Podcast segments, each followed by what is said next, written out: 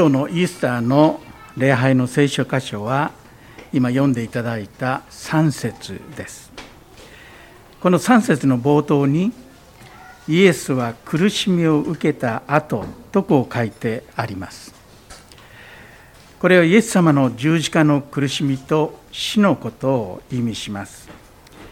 イエス様は苦難を受けて十字架で死なれたということは受難説に十分お互い確認できたと思います。ユダヤ人たちに訴えられローマ総督のピラトのもとで裁判を受け死刑に相当する罪など何一つないことが明らかになったにもかかわらず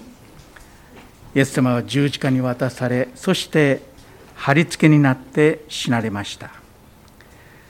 しかしかつてイエス様は誰も私から命を取りません。私が自分から命を捨てるのです。私にはそれを捨てる権威があり再び得る権威がありますとヨハネの10章で語っておられました。この言葉からすればイエス様は十字架に貼り付けにされて殺されたのではなかったということです。殺すというのは死にたくない生きることを願う人の命を無理やり奪うことです。しかしイエス様は私は死にたくない誰か助けてと叫んでそして誰も助ける人がいなかったので無念にも殺されたのではありません。十字架の周囲にいた通りがかりの民衆も祭司長立法学者たちまた長老たちもイエス様に対して十字架から降りてこいそして自分を救えと言って罵りましたけれどもイエス様は十字架から降りてこられませんでした。そうしようと思えば即座にできたにもかかわらず降りられませんでした。イエス様はそこで死にたいと思っておられたからではありません罪人の身代わりに罪の裁きを受けそして罪人の死を自分が引き受けて彼らのために死ぬことが私にとっての神の御心であるご計画であるということを知っておられたからです。ですからイエス様は神の御心に身を委ねて死を受け入れられました。誰かがイエス様を殺したのではありません。イエス様が私たちのためにご自分の命を注ぎ出して死んでくださったのです。そして3日目に復活されました3節には復活の後イエス様はなお40日間この地上にとどまられたと書いてあります。40日間もなぜでしょうか？主に2つの目的があったことがここから分かります。第一の理由は数多くの確かな証拠を持ってご自分が生きているということを示すためだったということです。これが40日間とどまられた第一の理由ですね。この3節の言葉を書いたルカの強調点はイエス様がただご自分を示されたということではありません。ご自分が生きていることを示されたという点ですね。復活したイエス様を見ても疑い信じない人たちがたくさんいたわけですからもし復活してすぐに天に帰られたら復活を誤解したり歪んだ理解を持つそういった人たちがすぐ出てきただろうと思います。そこでイエス様は40日間とどまってご自分が生きているということをはっきりと示すことが必要だと思われたのでしょう。示されたという言葉は何々の特質を示すという意味がありますからイエス様がおっしゃっていることは私は一度死んだが今確かに生きているというその事実を示されたということになります。これがルカの強調点ですね。そしてイエス様が今生きていることを示しよく分からせるための手段は3節によりますと数多くの確かな証拠です。数多くの確かな証拠とありますから証拠は一つ二つではありません。確かな証拠と訳されている言葉は一つの単語で聖書ではここだけに出てきます。その意味は一般的な証拠というよりも疑う余地のない証拠印を意味します。ご自分が生きているということを疑う余地のない証拠を持ってイエス様は弟子たちに明らかにされたというんですね。そのために主がよく用いられた方法はご自分を人に表すということでした。復活されてから天に帰られるまでの40日間イエス様は幾度も弟子たちにまたその他の人々にご自分を表してくださいました。ルカの福音書の24章には3回イエス様が現れてくださった出来事をルカは記録していますね。そこを見ますと最初にイエス様がルカの24章でですよ。見ますと最初にイエス様がご自分を表されたのはクレオパと彼と一緒にエマオに向かっていたその彼の仲間に対してでした。彼らはイエス様が近づき一緒に歩いて彼らに話しかけ彼らはイエス様と対話していたんですがそれでもイエス様だとは分かりませんでした。エマオの村について日が暮れて彼らが引き止め食卓を囲んでいる時そこで彼らの目が開かれ初めてその方がイエス様だと分かったというんですね。2回目はこの2人が興奮して急いでエルサレムに引き返してみますと弟子たちがざわざわして話し合っている。イエス様はシモンに姿を現された。と言って話し合っている。これが2回目ですね。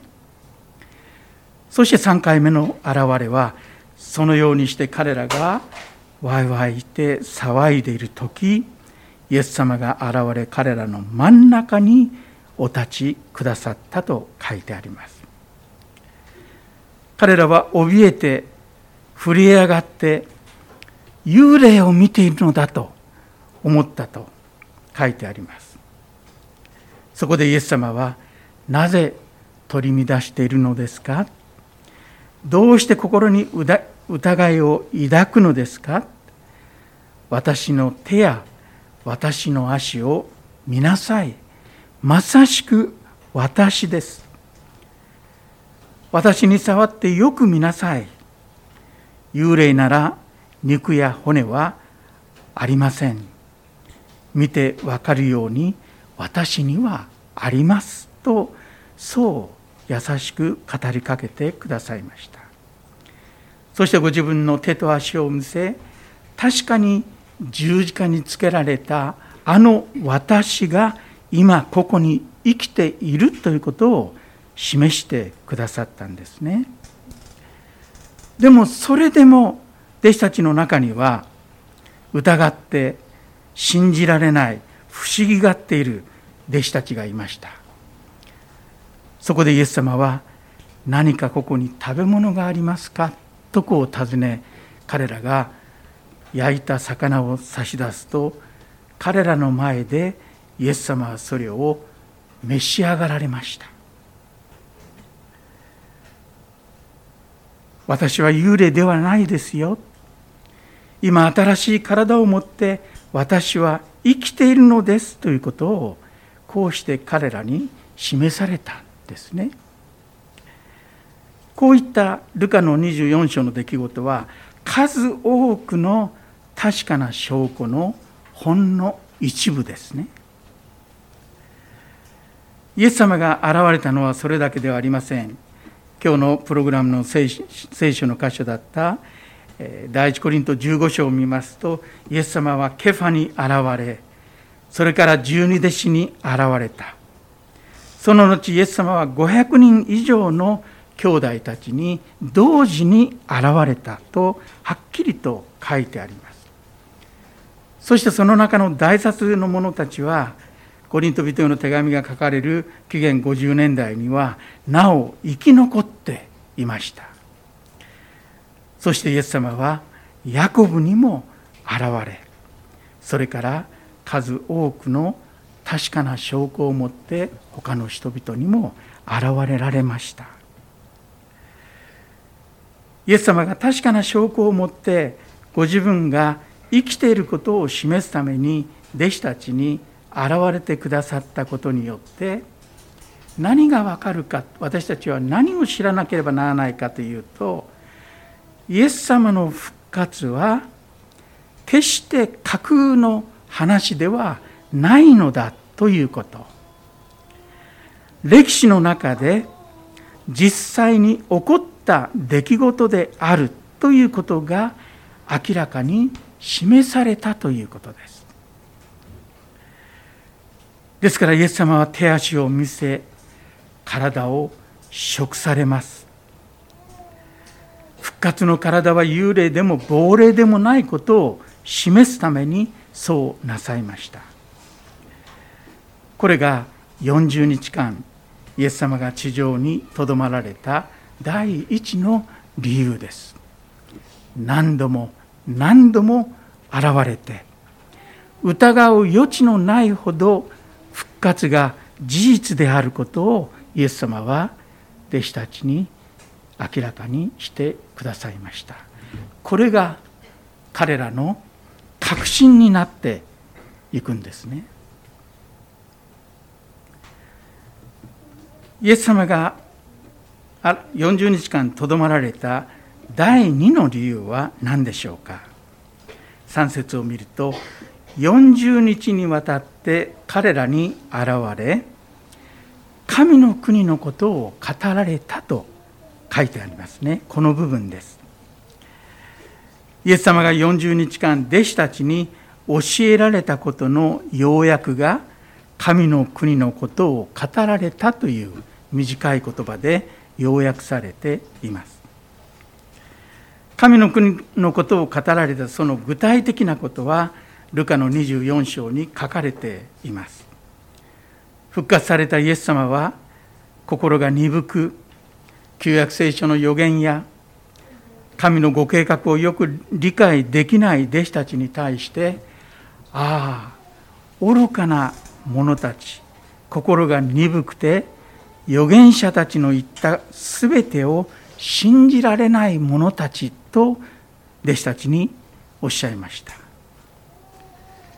そしてキリストは必ずそのような苦しみを受けそれからその栄光に入るはずだったのではありませんかと語って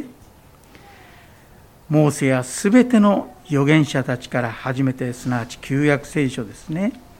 初めてご自分について聖書全体に書いてあることを一つ一つイエス様は解き明かされた説明してくださったと書いてあります。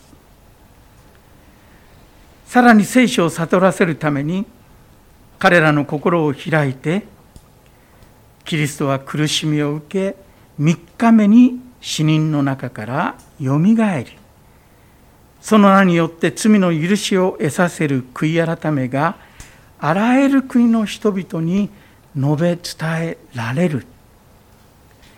エルサレムから開始してあなた方はこれらのことの証人となりますとおっしゃいました。神の国のことを教え分からせそしてそれをイエス様の復活としっかりと結びつけて説明して彼らをイエス・キリストの復活の証人にするためにイエス様は40日間とどまることが必要だと思われたんですね。イエス様は40日間弟子たちにご自分の十字架と復活の意義とそれが神の永遠のご計画の中で起こった出来事であるということを解き明かされたのです。そのことを人の働き一生三節でルカは神の国のことを語られたという言葉で要約して説明しています。神の国という言葉は聖書では重要なテーマです。イエス様の教えの中心的な主題でもありました。イエス様がバプテスマを受けてガリレアで宣教の働きを開始された時イエス様の口から出た最初の言葉は時が満ち神の国は近づいた悔い改めて福音を信じなさいという言葉でした。またイエス様は町や村を巡って神の国を説き福音を述べ伝えられた12人もお供をしたとルカの8章に書いてあります。この使徒の働きにも神の国という言葉は何度も出てまいります。人たちも伝道者たちも神の国を述べ伝えました。神の国は神の救いの御業の全体を表す言葉です。福音を伝えたパウルは人の働き20章を見ますと福音を伝えたんですが別な言葉で彼は御国を述べ伝えたと書いてあります。福音を伝えるということは神の国を伝えるということです。そして別の言葉では神のご計画のすべてすなわち神のご計画の全体を語ったという言葉で表されています。人の働きの最後の28章を見ますとパウロはそこでローマで鎖につながれていますけれども訪ねてくる人たちに神の国のことを証ししもうその立法と預言者の書からイエスについて彼らを説得しようと朝から晩まで説明を続けたとわざわざ神の国のことを語ったと書いてあります。彼は丸2年ローマで鎖につながれるわけですがその間訪ねてくる人たちを皆迎えて少しもはばかることなく妨がれることもなく神の国を述べ伝え主イエス・キリストのことを教えた。そう書いてあります。神の国のことを述べ伝えイエス・キリストのことを教えた。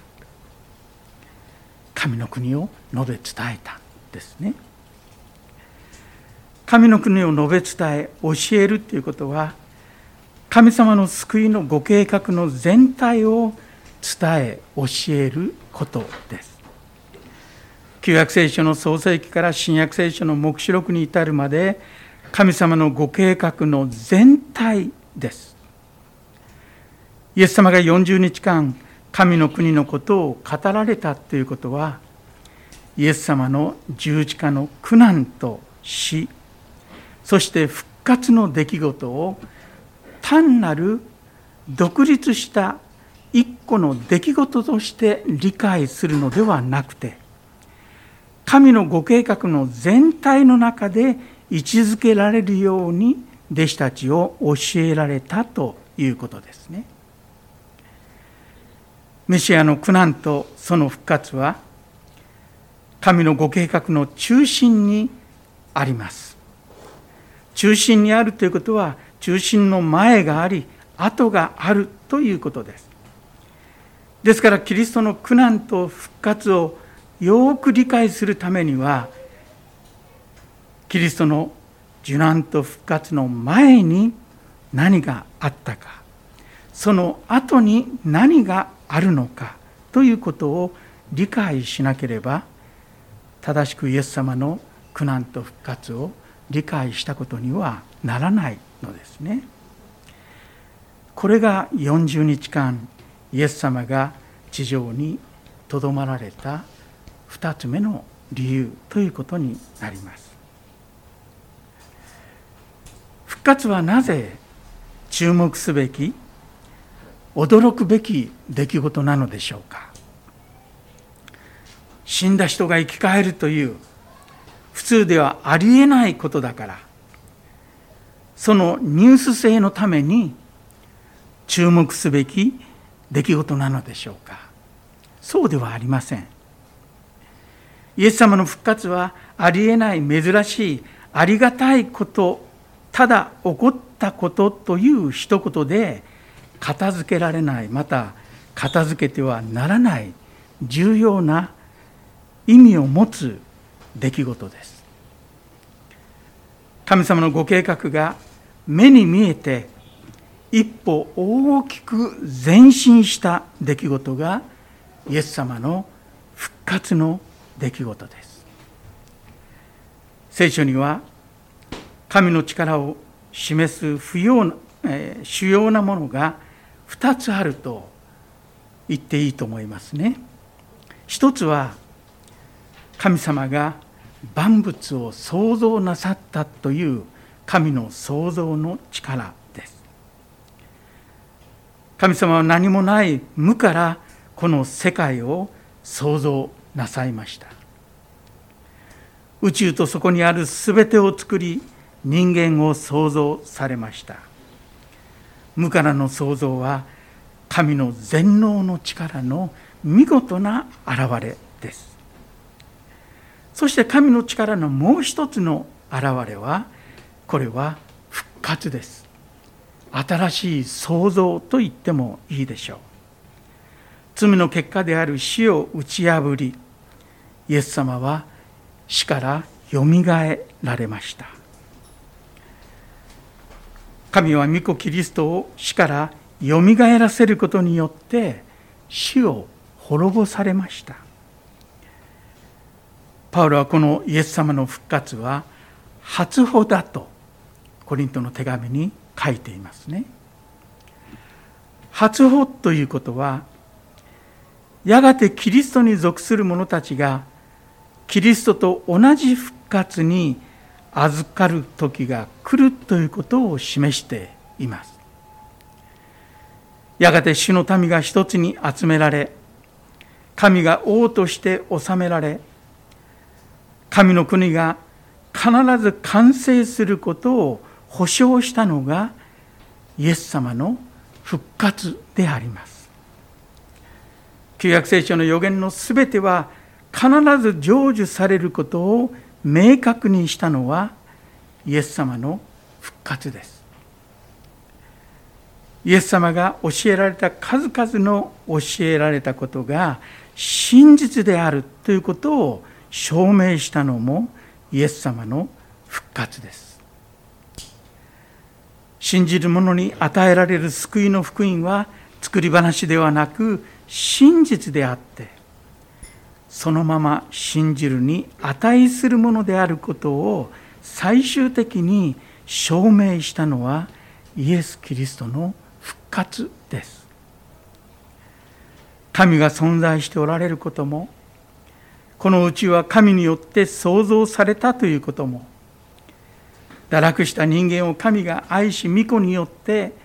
永遠の許しと救いを与え神との交わりに回復しそして教会という神の民が形成されやがてこの世界は裁かれ終わりが到来し新しい天と新しい地が創造されそうして神の国が完成するということ。これらの全てが真実であって信じるに値するものであることを最終的に証明した出来事。それがイエス・キリストの復活なのですね。十字架の贖いが真実であるということを保証する出来事が主の復活なのです。ですから主の復活はなければならなかったことであり神様のご計画の中で起こった出来事であります。キリストはよみがえり今も生きておられます。ですから悔い改めと信仰を持って神に立ち返る人を神様は実際に救うことがおできになります。イエス様は今も生きておられる救い主です。やがて戻ってこられる王の王です。もしそうならばイエス様がよみがえられたことによってイエス様が教えられたことは一つ一つ全て本当のことだったのだということが証明されたのであれば私たちは全身全霊をもって神様を求め神様に祈り神の御心に従って地上の生活を送るべきではないでしょうか。生ぬるい生活ではなく徹底して神様に従う価値のある生活がイエス・キリストの弟子の生活なのではないでしょうか。イエス様は復活なさいました。このことを覚えたいと思います。お祈りします。